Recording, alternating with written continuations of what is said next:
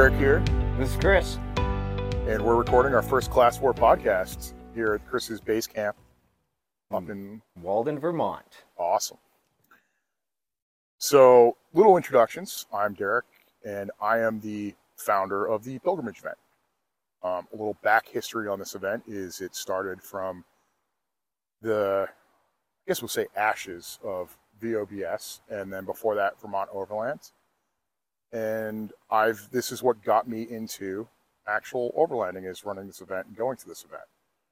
And I've been into Land Rovers and other random military vehicles for 15, 20 years before that. Yeah, and I'm Chris. Um, I've basically just watched Derek collect amazing vehicles, and I've never lived anywhere where I could truly enjoy them. Uh, so a few years ago, when I got back to Vermont, um, I was really able to join Derek in some of these events, check out some of the vehicles, and then get one of my own. Yeah, in a little bit, once we're done talking about the pilgrimage and the history of the Class 4 roads, we're going to do a walk around audio tour of Chris's amazing 110 that has evolved because of the pilgrimage events. Changes color every year. So, first off, let's talk about what is what's the pilgrimage to you? Like, so instead of it just me talking about my event, what's the pilgrimage to you who's who've seen it grow and change and and it actually as an attendee? Yeah, so I've been to the pilgrimage the last two years, um, and you know before that, started riding the trails with Derek. Um, going to the pilgrimage for the first time, I wasn't sure what to expect. I went there to have fun, to camp out, relax, unwind from work and those stressors. Um, when I got there, it was just amazing to see all the vehicles, the different people, and just how fun everyone had uh, while they attended this event. Um, I had the opportunity to lead some groups, hand out goat cheese and butter. Oh my god, the cheese is. So this is an inside pilgrimage tip. Go over to Chris's Vermont Creamery. Well, you should buy Vermont Creamery products, anyways. But go over to his Vermont Creamery stand and just sample some of the most amazing goat cheese. But if you can, the what is it? The restaurant quality butter Yeah, will completely destroy your butter experience going forward because nothing is as good as that. no, you just eat it straight, and it changes your Oh. life. my god. Um, I also highly recommend the Cremont, which is my favorite. Chris has given me some Cremont after this visitation up here, filming the strip. But yeah, so Chris has come as a vendor and gotten Vermont Creamery involved to help us, and that has been amazing. But one of the things that I like about the event is it's changed from when I was going to VOBS because I really got into what was formerly the, the similar style event, Vermont Overland Birdwatching Safari, in its later stages, starting in about 2017.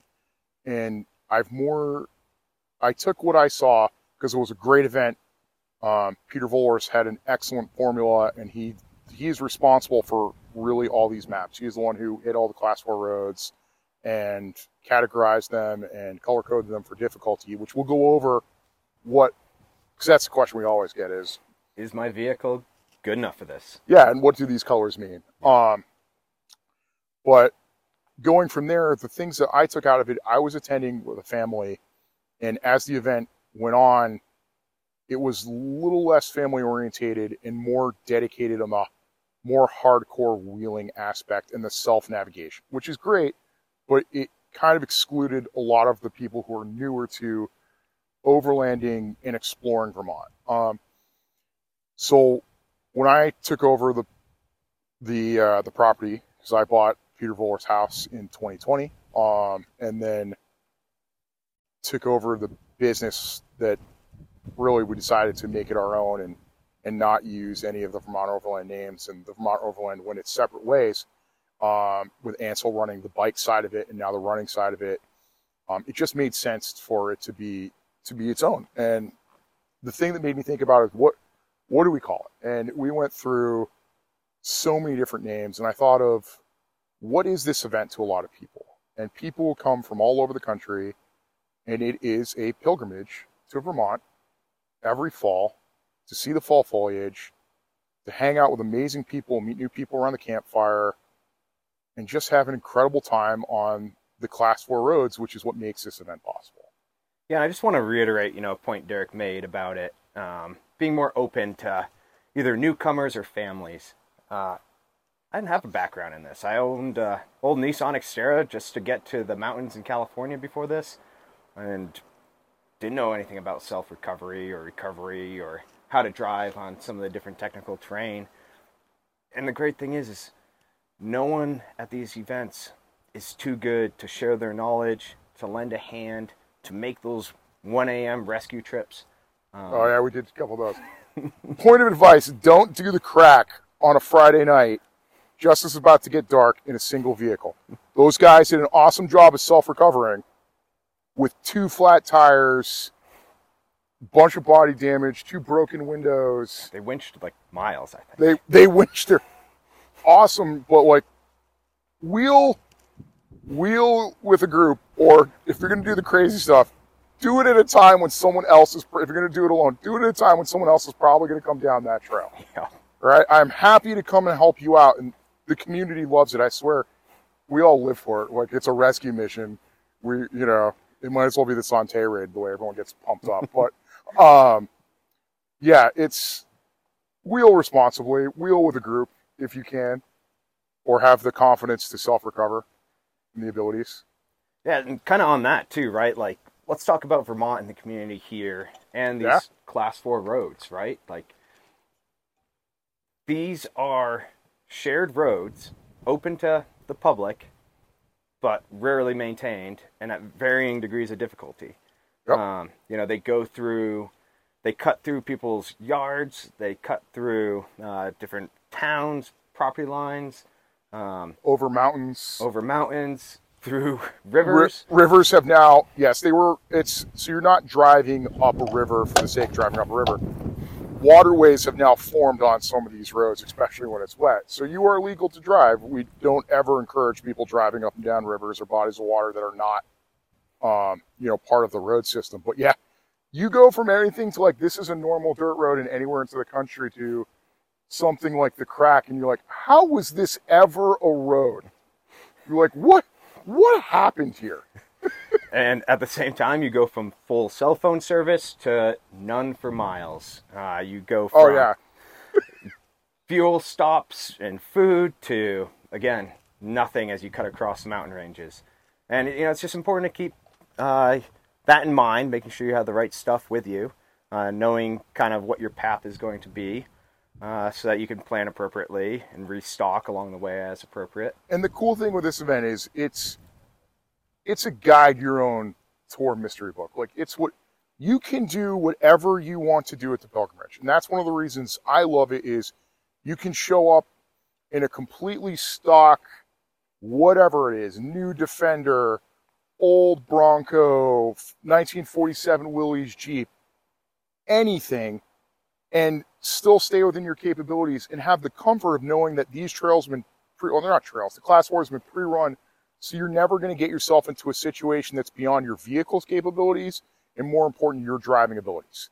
Um, and then because it's such a community event, if you don't have anyone to ride with, come over to the staff desk and we'll help you find someone else who wants to go do similar things, or we'll take you out on one of the guided the guided stuff that the staff does, or some of our amazing vendors like OEX, Northeast Adventure Company, they come out and offer their their guide services for free. Like going out and going wheeling with the OEX guys who are probably the best off-road driving instructors in the world. These are the guys who train tier one level guys for the military. That is that is not a cheap thing. You'd be paying good money, and I highly encourage you to get the training. Just like anything, go down and take a class, whether it's OEX or whoever. Um, but that's a huge perk that you can go out and get the instruction from these guys for free and meet them and demo the product. It's it's a huge perk and right, it then allows you to go the rest of the year a little more comfortably on your own. Oh yeah, totally. Right? Like I've learned so much so when I got into this, I was really only comfortable with greens and blues. I just was. I was driving really old vehicles. I was driving a night so the first couple VOBSs, I was in a 1978 Land Rover ambulance. And I had no idea how to use the maps. I was terrified. I had a dog with me two kids and my wife, no idea how to use the maps, and the community that took me in and showed me where to go was a group of Suzuki Samurais, which, if you ever get a chance to go wheeling with the Suzuki Samurais, guys, is hilariously fun because the way they tackle all these obstacles with just raw power and the ability to just hop over everything because they weigh like 300 pounds is awesome. But it was so cool to be cruising down these class four roads and doing water crossings. And there's a pack of five Suzuki Samurais and one big Land Rover ambulance. But I had the confidence knowing that if I had a problem, I wasn't out there alone. I wasn't going to die in the Vermont wilderness. And that's not going to happen up here. We, these, these are, we, we do the pre-running and grade the class four so that way you know what you're getting into. Yeah. And we really, again, we always encourage you to go out and, and do it with friends and make friends. I've made so many friends who are now lifelong friends that I, are nearly family just from meeting them at VOBS, like Brady, Laz, Ned Crystal, like all those dudes that I just met around the campfire talking and, and just cruising the class four roads with. Um, that's the thing I love. And the other thing that's cool about this event versus lot is it is a bring anything you want event. There is no right or wrong way to do this event, regardless of the vehicle you have, so long as you are having a good time. Or, or to that point, like, you don't have to be a millionaire for this event, Oh, good God, no. right? I mean, we have we have a bunch of them, but no, you do not need to be a millionaire. Um, I like watching the weird stuff, and again, if people can start bringing the cooler, older, weird stuff, I my big goal is one day to see someone come in like a model Ford like Tier A that was originally cruising these Class Four roads. Like, I'd love to see a pre-war truck doing these trucks because like that's why I buy. A lot of you know I collect really weird stuff like UAZ 469s and old Land Rovers and stuff. And um, I love doing the greens and the blues and this old stuff that is wildly not capable, but hilariously fun because it makes those what would be a boring trail in a built-up JK or a Unimog fun. Um, and that's the big thing. Like we have Sam, who's one of our friends, who comes in this amazing Subaru. You would never think a Subaru would be on these class four roads, and Sam brings it every year and just puts a lot of people to shame because he will go down these obstacles and just go into them complete confidence and doing stuff I see guys with built up rigs hesitating because he knows his vehicles and he's driving within his comfort limits. And it's awesome to see. And it's cool when you're just sitting in the pilgrimage venue watching, you know, if you're into 4Runners or Land Cruisers, seeing them come in, and then you'll see the Unimogs go by or Brady's six-wheeled Pinzgauer or Jerry's 1947 Jeep, which is so far the oldest vehicle we've had come to the pil- pilgrimage. Seeing all that thing's gone and tested half Oh these trails, god! pre-run Yeah, the trails Jerry, with yeah, us, and Jerry is uh, uh, we'll do a podcast with Jerry because he is. I'm an original Vermonter, but Jerry is the original Vermonter. Uh, I think he was the first one. uh, and also the most helpful. I am beyond lucky to have Jerry as a neighbor. I joke that when I'm doing stuff around the house or when I get stuck, because whenever I get stuck behind the house, Jerry just appears with a chainsaw and the Jeep and gets me out. Um, it's, but that's the relationships you build with the pilgrimages. You see all these cool rigs, so you can go wheeling with anything. Last year, I went out and led a just a fun run to get a creamy. I was in an old British Special Forces Land Rover. We had a Porsche Cayenne with us, which was crazy capable. A Touareg, uh, some sort of expedition. Ca- I I don't know the vans that well. I really don't know. We had a nine thousand pound van with us that was four wheel drive, doing amazing on the greens. What I, I think we had a, like a Land Cruiser with it. It was just such a, a weird collection of vehicles that you would never see at like Jeep Jamboree or a Land Rover only event. It's just cool to see that stuff. I think that's what I really appreciated like this last year when I was kind of leading a group each day. I, I never knew what vehicles, what capabilities, or any of that. And so it's kind of cool to see who lined up, talking to the folks, right? Getting a sense of who they were and what they wanted to do, and, and then kind of building out a route from there. Yep. And yeah, I just remember the last day, just yeah, I was driving back up home and leading a group that also lived up in northern Vermont, and uh, I had two full-size trucks. I had a Ram and a Tundra that were built up for overlanding. Oh yeah, the pickup trucks have come a long way. We have a bunch more of the modern American pickup trucks coming, and I was really surprised by.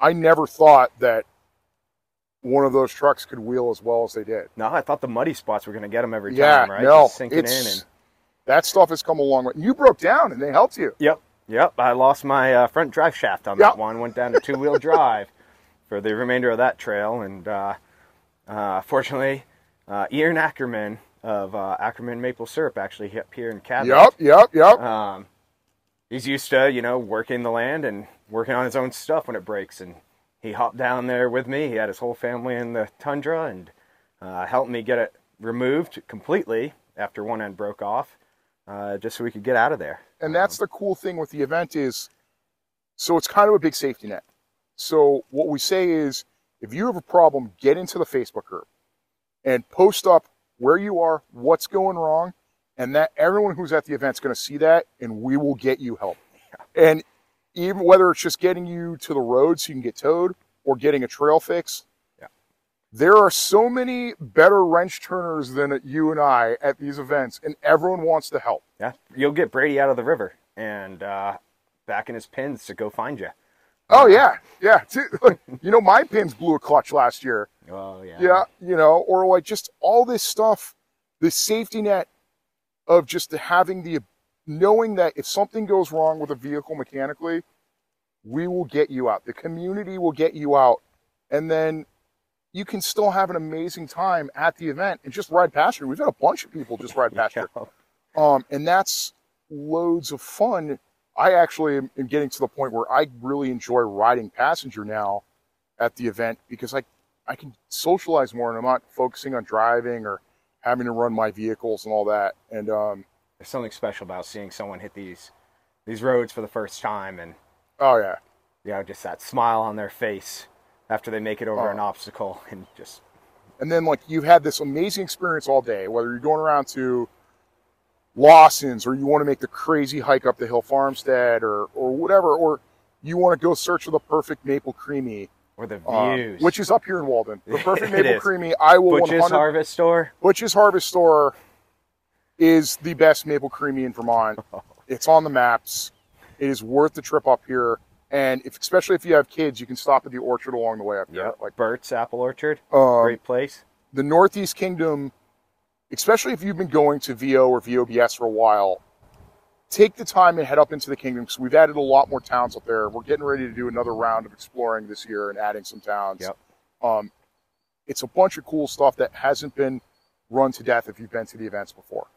Yeah. Um, Uh, Derek and I found that out last year. You know, we were uh, trying to map out some of them, and we struck out a bunch, but we also found some amazing trails. we found the pit of poor decisions. That's oh sure. my God, yes! The Pit of Poor Decisions was uh, A bad day to wear sandals. it was a bad day to wear sandals, and at one point when we had three different vehicles stuck, going in different directions, Winching out in both directions. winching out in both directions, and there was no good line. That's why it's called the Pit of Poor Decisions because you think there's a good line and there's not. It's just, a, and it's it's very wide. Yeah. so, so it's deceiving where you could find but um we were we were helped out by a bunch of locals in Jeeps. in jeeps and they felt super confident they're going to make it through. And immediately got bogged down with us which was awesome. Um but like that sort of stuff is is cool. And it's marked pit of poor decisions pink so you know that like hey i probably shouldn't take my subaru through that or my stock rig. Um but to finish up the event after you've had this amazing day out in the class fours you come back to the venue at henderson's hideaway. You want goat cheese? you want goat cheese. And it's right along the white river. It's beautiful. And the way i've set it up is it's not just an event about overlanding and everything else. I want to really showcase what vermont is. And how i do that is bringing out the best local vermont products be it vermont creamery be it with the distillers we worked with vermont spirits last year we've got a couple distillers we're getting for this year um, the amazing food vendors taco Ah. truck all stars we we want it to be so you don't have to go anywhere come and hang out. If you want to buy on the Thursday night, we're bringing in another local farm to sell meats and eggs and maple syrup. You can't beat it. So you can just grill at the campsite. And then if all else goes wrong and you don't want anything there, the town of South Royalton is a mile down the road. With a, you can go visit Worthy Burger, which is a must stop anyways. Yes. Our friend Jason, who's been doing the class four roads for eons, um, and does it in the coolest new glad diesel gladiator, which I didn't have a lot of respect for until I've done a bunch of time wheeling the gladiators, is amazing.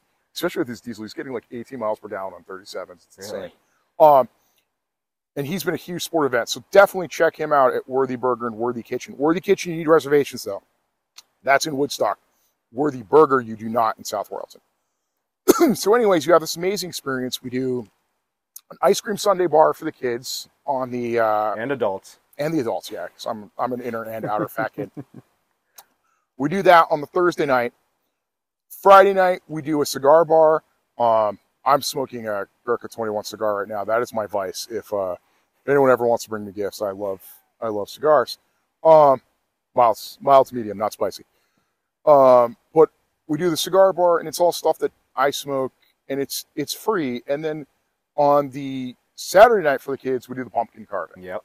Um, and that's I want it to be completely family friendly. It's dog friendly event too. It is. Yep. So a lot of you guys got to meet Grizzly, who was uh, my dog, who was going around the Wolfhound, who followed me from campfire to campfire to campfire for like five hours every night last event. Um, and it is whatever you want this event to be. If you want to wheel all day and into the evening, awesome. If you just want to have a casual pace and come in a VW van and just cruise some of like the more tame class four roads or even just the dirt roads and then enjoy the atmosphere at the at the venue, awesome. There's no right or wrong way to do this as long as you are having fun. That's what it comes down to. Um, and it's open to anybody. Um, so I really look forward to showing this event with you. I think we've spent enough time on the event. Yeah. Let's let's talk about the class four roads and the maps. All right. So you tell me about your history with the class four roads and some about it. Yeah, so class four roads to me, kind of growing up, there weren't a ton in my immediate area. I was in Chittenden County, just south of Burlington. Um, but you know, you head to the town south where Derek grew up, um, and you start finding them. And then you start finding, There was a whole one in Charlotte. yeah. There was a whole one. Let's be honest. But, but right, like now in the Northeast Kingdom, oh, it's Google Maps tries to take me down them sometimes. Yep. Uh, Sometimes in my wife's Hyundai, um, you know, hybrid. That's always a blast. Yep. Uh, usually don't get very far down, and uh, but it's really cool. You get to see basically how the state was built ahead of time. Um, Yes. you've probably heard of like the stone walls along you know property lines in Vermont and stuff. You know, a lot of that is when the land was being cleared. But the big stones they kind of started piling up along the border so that their land was more tillable Yep. uh, for the crops. And so it's really cool because you can actually see the outlines of what's now like what is now straight up Old forest, growth like old growth forest. yeah And there's a stone wall that's running for miles through, and you're like, who built this? yeah. I mean it's just It's like, it's so cool to see. And then you take another turn onto another class four road and there's an old cemetery. yeah, Um, yeah, an old cemetery that had some open graves, which was wildly disturbing. That was up in that was up here in the kingdom, um, or the cellar holes. So Yep. as as a lot of you know, my passion is the history. I love the history, be it the cellar holes, the gold mine and ghost tour stuff, and then coming from my aviation side, from when I used to be in the Air Force and I was a pilot, um, aviation archaeology and the aviation history of Vermont, and the class four roads go to all these places. It's pretty crazy that the reason they're there, particularly down where I am in southern Vermont, is because a lot of the towns that these roads serve don't exist anymore. Yep. So just up the road for me at the base of some class four roads is was the old town of Reading that doesn't exist. It sunk in and it had a hotel, brothel, you know, general store, everything, and it just ceased to exist, but the road's still down there. Or when we go out to Plymouth to the what we call the ghost town, that was a whole functioning town that just disappeared because it turns out Vermont gold mining was um, not a real thing. Yeah, there wasn't quite the boom that California had in the Yeah, yeah. 1850s. We'll, we'll we'll get into that when we actually, if you come up and do the ghost mining tour or the uh, the gold mine tour and the treasure tour, because there's another story of that, and do some panning up here. But I love the history side of it, and these class four roads are history. And the cool thing about what makes it possible in Vermont is these roads are protected, and the reason we could map them all out, well, really, Peter started mapping the is they showed up on VTrans maps and were marked. And but warning, you can't just take a Vermont VTrans map and take it for gospel that these roads still exist. Nope. Last year when we were up here, well, we ran into the road that just like And natural forest just like started appearing. You could kind of vaguely see where it was, but there were tre- trees that were obviously 80 years old Yep. in the middle of the road. And like, they may be on the maps, but they're not there. And that's the big reason why we pre-run them. Yeah, there's one time I was just driving through Cabot on my own with my wife, and uh, thought I was turning onto a class four, and ended up just being in a farmer's field, and ended up swimming in the guy's pond with him. Um, fortunately, he was nice enough to, uh, you know, kind of see what I was trying to do, and That's, told me that's the thing. Um, so speaking of that, class four roads courtesies. Yeah. So the big thing that I really try to get across to everybody is these roads are shared. So Ness, not a lot of people are driving on them, but you will see loads of people walking on them, particularly down where I am in southern Vermont, down the Woodstock area. You will see a lot of horses on them. I gravel ride them. Gr- or yeah, the bikes. The bike is a huge thing, especially up here in the kingdom now. Yep. Um, with the rail trail and everything. Be courteous to everyone you come across. If you come across horses or people walking dogs, pull over, let them go by. Um, talk to them, engage them in conversation. Um, you are not only a representative for yourself, you are a representative for the whole overlanding community. You're a representative for anyone who's out in these road and wheel vehicles, and a representative for the event. And sometimes you're going to come across people that don't want you there, and just respect that. And if you come across a class four that is blocked, just turn around. It's not worth getting into. Yes, the roads are legally protected under the state of Vermont. There is up to a thousand dollar fine if they are blocked um, by anything other than a logging equipment that was there temporarily. Um, but I've taken a, a couple class four roads off of the maps just because the the people that lived at either end of them were just so anti anti anyone using them. It wasn't worth the the hostility that you coming to the event would have to deal with. And those are very few and far between. Very. And there's 1,700 miles or more of class four roads in Vermont. It doesn't matter if we lose a road um, to someone who doesn't want us there. There's plenty of stuff to experience and see. So again, just be courteous. Um, and the other thing we're starting to see a lot more of is the adventure bikers. Really be courteous with them because remember, they may take a lot more momentum to go up and down an obstacle, and they're going to generally be at a higher speed than we may be cruising at to keep that bike upright. Especially if they're in a proper adventure bike, like a heavy BMW or KTM, they get a bunch of kit on because those guys are like properly straight up overlanding. They are everything they own is on that bike. That is legit. And even as a mountain biker, right, I could tell you that the, the speed, the momentum is what gets you over those things. It's not always that perfect line or taking your time. Sometimes you just need to, to gun it, go for it. Um, and the other thing we need to talk about, who we're also sharing the roads with, is the wildlife. Yes. Okay, there's a lot of wildlife out on the class four roads. What did we see coming down to camp today? Oh, turkey. Yep. Um, black bears were at last at last uh, pilgrimage. Year before that was moose. Uh, we're always seeing deer, Grouse. grouse, but like you, the more the deeper you get into the woods, the more you're going to encounter them. These animals aren't dumb; they use these roads to get around. Um, so always be courteous. Always keep your head on a swivel. Um, and you want to see these this wildlife anyways. it's the, fun. The other threat that can change class four roads unpredictably, as I found out last year, is beavers. Yeah. I love beavers, but they have a tendency of erecting dams very quickly or destroying dams very quickly, thus flooding out a road that I'd pre-run a month before. That is now when you're leading a green ride and now everyone's fording a foot of water because the beavers decided they're going to dam this new section. The, the first time I was ever part of a recovery, Derek, was actually when uh, Oh, we in the slid ambulance. into a Beaver Yeah. Pond. Um, and we'd forgotten the chainsaw, so we couldn't go farther. Um, that's a whole nother story of, of like we spent like an hour trying to cut that giant tree with an axe, Yep. uh, hedging saw that we had, winching it, and nothing moved it. And then I got stuck. Luckily, you were able to get around me with only the minimalist of body contact and get the ambulance. damage. Uh, but you're you're going to experience wildlife, and there are going to be some natural hazards. So um, trees do come down out here in the woods. Trees fall in the woods. That's the type of stuff. So it's always better to be with a group. Hopefully, someone has a chainsaw. But we really heavily pre-run the stuff. So, and most of it gets cleared. The ATV guys are out there. The side-by-sides guys are out there. Yep. The Vast Trail guys are out there, particularly in the spring, clearing it up. And um, that's something. Be be responsible for for the roads.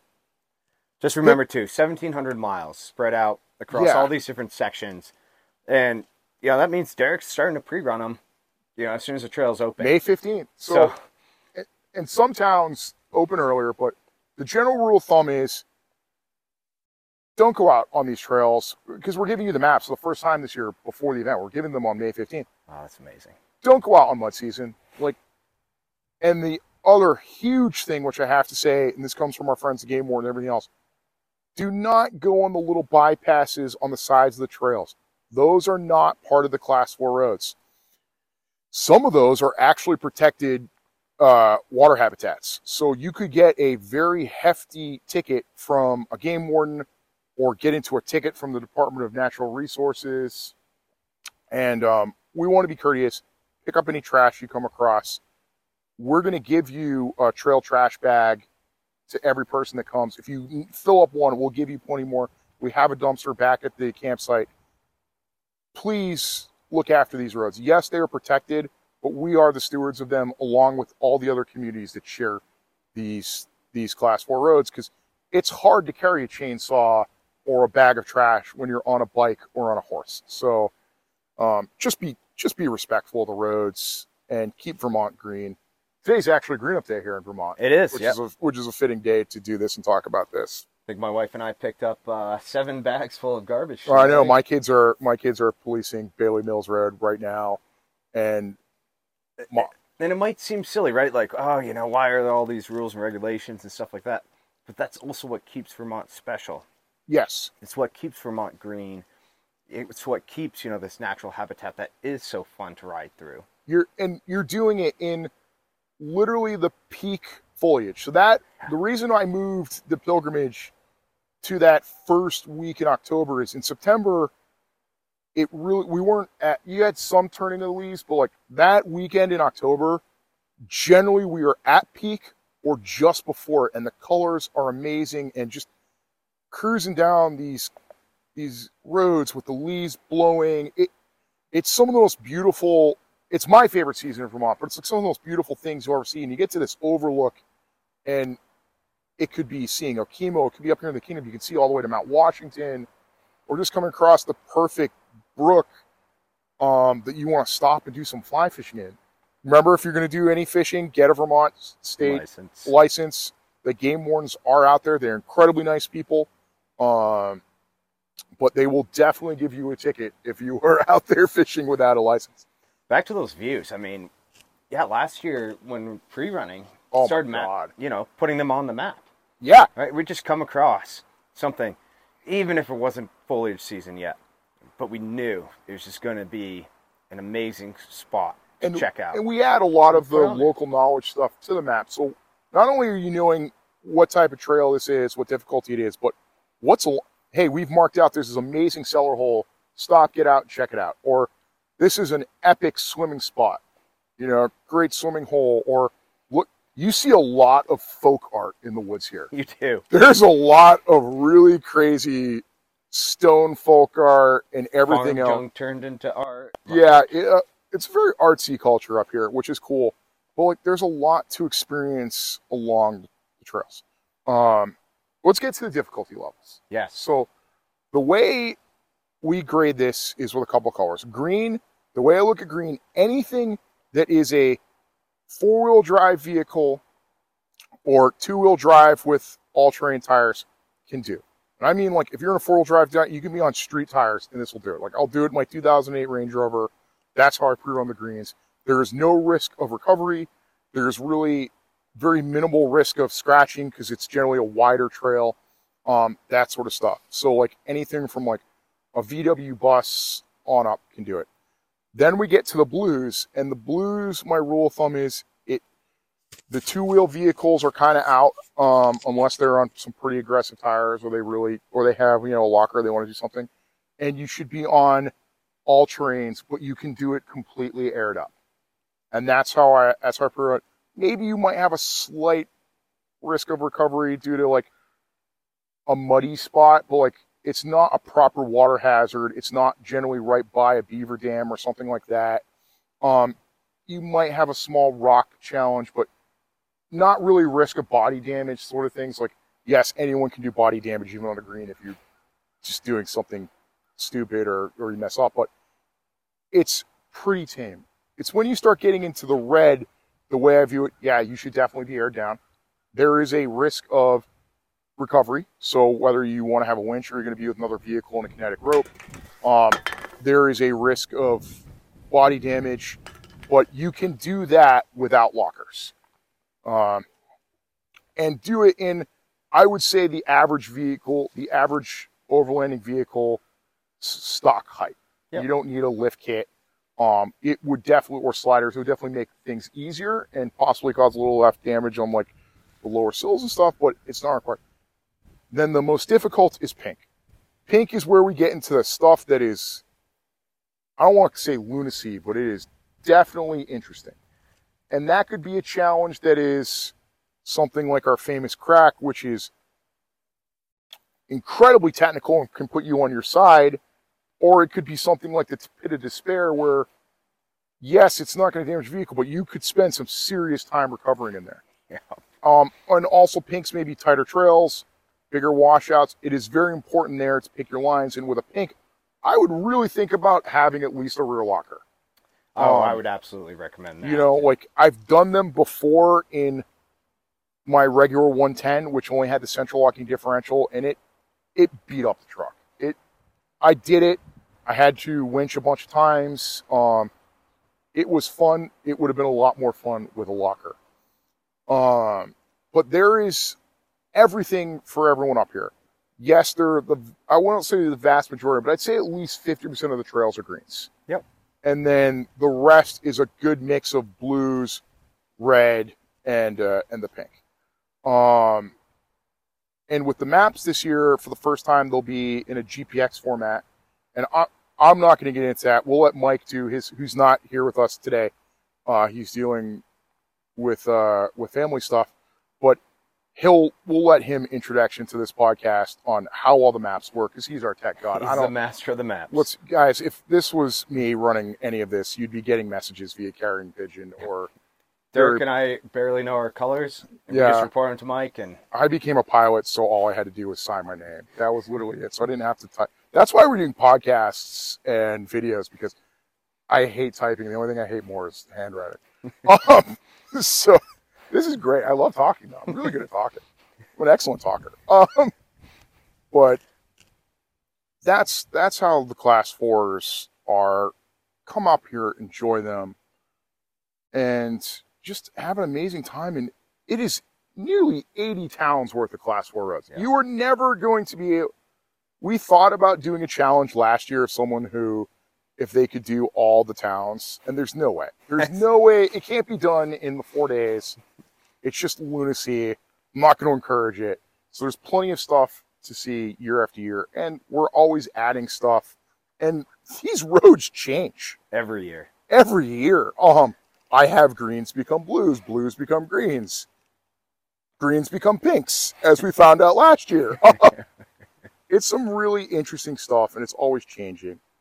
Um, and that's one of the things I love about the Class 4 roads. And the fact that they are mapped allows us to do this in a safe way. Um, and Vermont, we'll get to the overlanding side, but Vermont overlanding is different because unlike out west, you do not have to bring everything here. Yeah. You don't have to have everything with you. You can provision from general store to general store and find the best produce, meats, cheese, You, you know, I think beer. Emily said it best, right? My wife's from Texas, and uh, when uh, she first started exploring Vermont with me, when we moved back here a few years ago, she couldn't believe just every general store had pizza. Oh yeah. Right? I mean, we'd travel and explore, and Or like you know, local steaks, Yeah. local ground beef, like and that's you can just come with an empty cooler and survive. This is not power to everyone who has vehicles set up for long distance overlanding. Like that is that's my next step. I honestly started out as a day tripper here because I live here. So people are like, where's the best off-site camping? And I'm like, I don't know. I live here. Like I don't I don't know what to tell you, man. Like I just go out and wheel and then I go home. so it's you can come here without having to have a load of camping stuff. yeah, And even your camping, the thing I love about walking around the event is you see everything from uh, someone who has the basic tent to LMTVs that are built out with a with, back. with an apartment in it that was better than any of the apartments I ever rented. Yeah. Um, and the overlanding trailers, that's so on the trailers for the event. We do allow people to bring small adventure trailers. My cutoff is like really that 15, 16 foot mark. You can't come in an Airstream. That's not this type of event. We don't have the room for it. But you can bring one of the adventure trailers. That's awesome. Or rooftop tent it, or ground tent it or be crazy and sleep in a Basha shelter right next to the vehicle like I've done or some of the other guys have done. Um, or stay at one of the local Airbnbs, bed and breakfast. There's nothing saying you have to camp. You do not have to camp. We probably have 20 or 30 people every year that stay at like the Woodstock Inn um, or other Airbnbs. That the just are there. uniqueness of the Airbnbs you can find here too. Oh yeah, yeah. awesome. You know, it could be a room in a house, like a really Uh. cool farmhouse, to a standalone cabin Yep. in the middle of the woods. Uh, it's just absolutely amazing the options that you can find. Yeah, and you can do as, as I said before, you can do really with these class four roads. You can go wherever. Yeah. And if you come over to the staff tent in the morning and say, "Hey, I want to go look for breweries," we'll help you do that. We'll help you plan a route. Literally, I'll be sitting there, Mike will be sitting there, a couple of staff guys with the maps on a computer so everyone can see them, and plan out a route that covers the activities you want to do within the difficulties level you want to do um, and share our local knowledge. And that's that's what I love. It's you're not you are not at some off-road adventure park. This is literally a magical mystery tour of whatever you want it to be, and I am your crazy magical mystery tour conductor to help to help guide you along the way. Um, and that that's I couldn't ask for anything more than that. This is what makes it different. And this is not a show that's built around vendors either.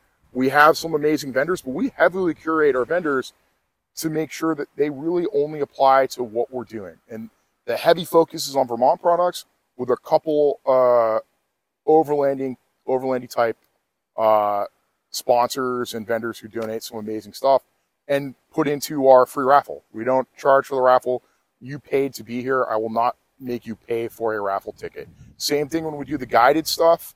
If it is a class four, you are not paying for our guide service as well there. The only service guide service you'd have to pay for is this year we're partnering up with Orvis and they will be offering some of their fly fishing guiding services at the event Ooh. which um, is amazing. If you were in fly fishing, um, team up with John and his crew and just go out and do some of the fly fishing along these. These are the local guides. Go out with them, get a mix of the class four roads, bring a lunch, and just have some amazing fly fishing up here on some of the Black River, all that stuff It's gorgeous. or do some really off off the beaten path fishing on some of the brooks and all that and that is going to be a new addition to the this year is, is having Orvis there with the fly fishing guides which is just awesome um, I wish I could take part in that but I will be doing the other things I'm going to take part in that this this summer when I go out with them and uh, sample their guide services um, I think that's pretty good on on the class four roads in the event. Anything else you think we missed with the event? Like, No, it's it's choose your own adventure. And Yeah. It's great. That adventure can change three times throughout the day. Doesn't Oh. matter with those maps. You have it right there in front of you. You can pull it up. and now you can do it in different. We Mike, well, Mike will cover in this podcast the different apps. You don't Yeah. have to use my Avenza app, which really I inherited from Peter, which was an awesome thing because that was just how the VTrans maps translated. Now you'll be able to do it with in a GPX format. which is Oh. amazing. Now you're not switching from like screens to different maps and stuff like that, and it's just Mhm. makes it super easy. You know, planning your route, actually building it out. So one more plug because we are releasing the maps on May 15th when most of the class four roads open. When you come up here and you need a place to stay, reach out to Cheryl at Henderson's Hideaway. They always have campsites available. That's right there in South Royalton. That's where we host the event. Um, spend the night there. Take advantage of these maps. Spend the night there with them. Um, and it, they're kind of being in South Royalton. It's kind of in the center of it's kind of really the epicenter of all these class four roads. It you is. have the amazing class four roads down to the south. You're not overly far away from the kingdom. Um, so use these maps. It's not like you're just paying for the event. You're getting, you, you can now cruise the class four roads whenever versus having to wait till the end of the year or till just before the event. Um, well, let's move. One of the things we want to do with the podcast is as we interview and co-host other people is talk about the vehicles that they brought. So let's do a little uh, walk around tour of Chris's 110. All right. Tell us the story of first how you got this 110 and how it's evolved from when you got it. Absolutely. Yeah, so as I mentioned earlier, you know, I used to have a 2001 Nissan Xterra. The main purpose was to get through the snow in the California mountains when I lived out there. Um, moved back to Vermont, made it halfway through the first winter, uh, and then, yeah, there's a little thing called a timing belt that actually matters. So once that thing died, um, you know, I'm looking at different options. And my wife, you know, she knew that I've just loved the different You coveted my Rovers for a long that time. I have, and I've talked to Derek throughout the years and all the different states I've lived in. Backstory: Chris and I grew up together and went to high school together, um, and and that's where we knew each other. When we left high school, I went to the Air Force. Chris went to the Army. Different sides of the country too. I'm in Vermont, and what you started down in Texas, then up to Washington. yeah, and everything else. So it's only recently you've come back in the last three years. it It's is. been three years now. Yeah, this is this is year three, So 2019 or was it 20, 2020, 2020? February 2020. Yep. And it all started when I let you borrow my LR3. Yeah, so moved up here. My cars weren't here yet. My wife and I had rented an RV to move across the country. Cars are being shipped. Derek was kind enough to meet us basically day one, and I could borrow his LR3. Um, and man, what a vehicle! That thing was Yeah, the LR fantastic. LR3's big fan of LR4s. They catch fire. We're gonna go. We're gonna do another podcast uh, where we Vehicles on fire. where we talk about Derek's experience in vehicles on fire, be it planes or vehicle, planes or automobiles. Um, fire extinguishers. Fire extinguishers is the big key. We're gonna do another podcast on what should be in your vehicle. But I can't. I can't plug fire extinguishers enough. Reachable too. Reachable, reachable. So, you know, after the Xterra died, right, I'm looking at, you know, maybe a small pickup. I got 45 acres. I, uh, you know, I do a lot of stuff on the property. Got my own little dirt roads here. Uh, and Emily was like, you know, you've you've always wanted one of those Land Rovers. You know, maybe now makes sense. So I started talking with Derek, uh, his friend Andy. You know, started looking in the UK at different options and stuff, and he found this beautiful 1986 uh, ex-MOD, so ex-military, um, 110. Normally aspirated 2.5 diesel That's 68 horsepower. In case at its wondering. best. Yep. that gets about 20 to 25 miles per gallon, Mm-hmm. really. And you have a central locking differential. I do. Yep. You're sitting on what tires are you on now? Uh, I'm on the Yokohamas. Yep. So, Geolandar, mud terrain. What size? Oh, Are you still the 235 85 16s or are you Yep. 255s? nope, 235s. It's 235s because this came over on original bias ply Oh, 7.5 R16s, which were okay. no, no. Remember, I had a flat in your Oh yard. yeah, yeah. They were they were pretty they were pretty old. Yeah. so Derek pointed me in the right direction for some good tires. Um, so that was probably the first That was your first upgrade was getting you tires that didn't just randomly That was the first thing I give did. up the ghost. Um, since then, I've also become more of a mechanic than I've ever been. Land Rovers will do that to you. Uh, everything from water pump, fuel lifter pump, most recently the fuel injection pump. Oh, That- the diesel. You yeah, the best mod, your diesel heater mod. yeah. Oh, that is huge. Um, so if you didn't know, these vehicles have barely enough heat that come out of them naturally to maybe defrost your windows. They were designed for the desert and then the UK where it doesn't really get below 50 degrees. Yeah, so I put in a little diesel heater, eight kilowatt. Um, sits where my center console would be. Yep. Uh, exhausts out the bottom underneath it, along with the fresh air intake, and I got heat running to the back and the front. And uh, wow, what a difference for making this like an all year round vehicle. Yeah, they're ice boxes before. They just and yeah, there's you freeze. Uh, I did a whole year.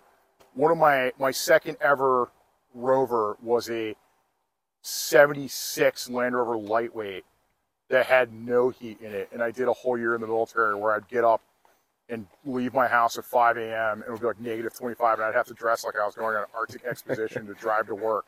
It was 24 volt. It started every time, but I had like curtains in it to try to like retain any sense of heat, and I had an ice scraper tied to the inside of my of my vehicle so I wouldn't lose it because that was the only way to keep going in the winter because my breath would fog over the windshield and freeze. Um, we've come a long way since then, Yeah, but uh, yeah, they were never known for their heat. Um, but it's a cool. They're really capable, cool trucks. it's amazing what this thing does. And you know, if you added creature comforts besides the heater, got a little awning that comes out the side, put a The roof awning rack on. ski, the awning ski. Um, you know, because when I'm carrying coolers full of goat cheese and butter, I need to be able to store all my stuff somewhere, so it gets thrown on top. And you've added the winch, so I don't have to kinetic, I have uh, added the winch. rope recovery That all the time. one of the best investments, especially when I'm out by myself. Oh my yeah, goodness! if if you were going to wheel by yourself um, on the class four roads, I think a winch is the added. Granted, you get away with a come along if you have experience Yep. using a come along. I I don't use high lift jacks because I don't have enough training on them, and honestly, they scare the shit out of me. Um, they just they've seen way too many videos where they go wrong. I'm sure if I had the proper training from the OEX guys, I'd feel more comfortable. But I I can't see myself ever using it as a winch because it's so terrifying. I've only used it for a snowmobile, and that was bad enough. Um, but So, yeah, I mean, the other things that I've done, uh, you know, I got a little Goal Zero battery box in here with solar on top. yeah, the solar is the next mod I'm going to be doing on the ambulance. Good mounts for everything from iPod for my Bluetooth speaker to one for a tablet for the maps, and then for my phone. Oh, the phone, yeah. So that's the big thing that I struggled with until I got into actually doing this at a more professional level. Is those uh, what is it? The Rhino mount? Yep. The Rhino mount. That, is huge. It's amazing. Um, I use it in everything from the UAZ to the Defenders. It's secure. It's simple. It works. Um, it's like fifty bucks Yeah, on worth Amazon. Worth Worth, its weight in gold. Um, especially when you're trying to navigate with these class four roads. Um, having the ability to have that mounted and not just flying around the cab is huge. Um, The things I added most recently as well are uh, some more underbody product protection. So I got steering guard. steering guard, steering guard is Ah. key.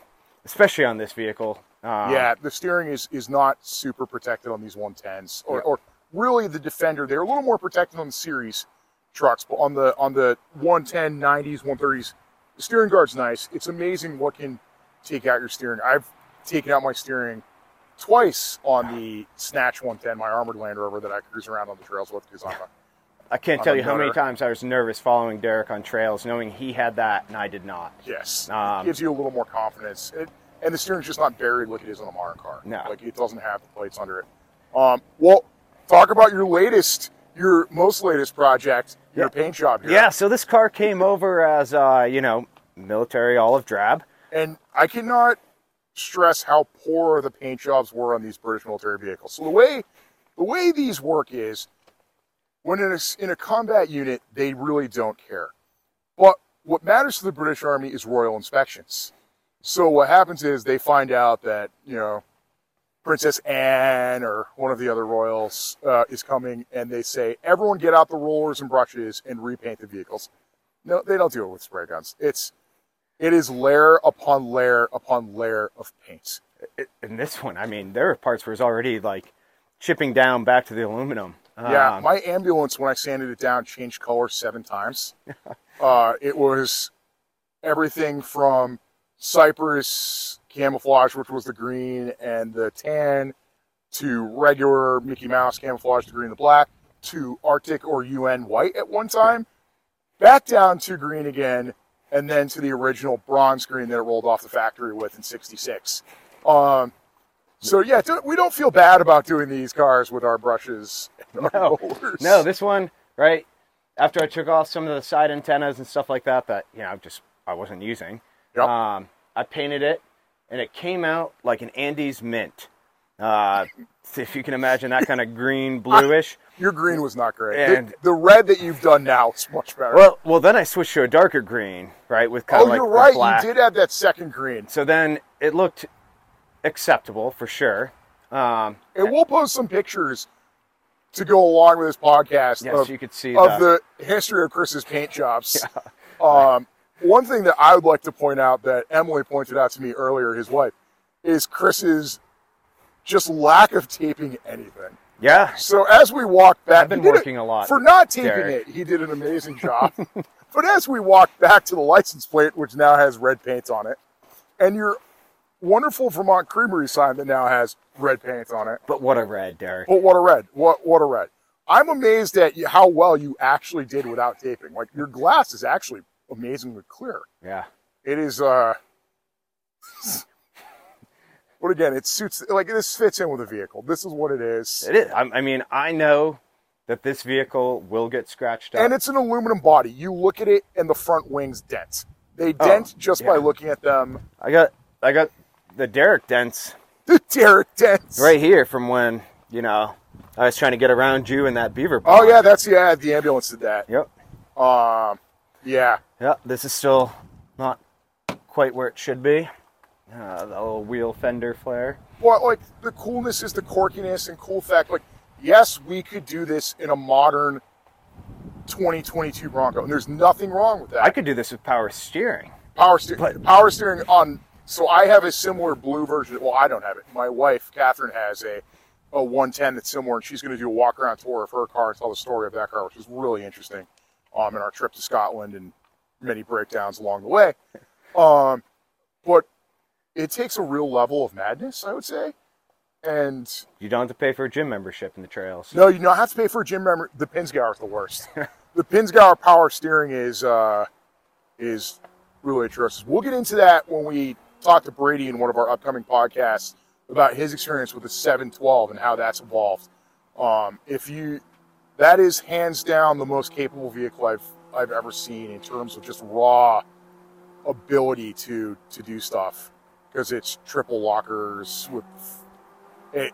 It's it's cool. I mean, Um, the sex appeal of the driver is without Uh, match Bra- too. So Brady is timeless. Um, I'm pretty sure he's a vampire because he doesn't age.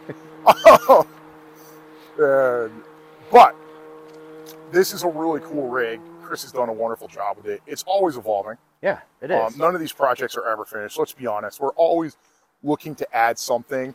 Or in my case, when I finish one, I sell it and then I want to build another project.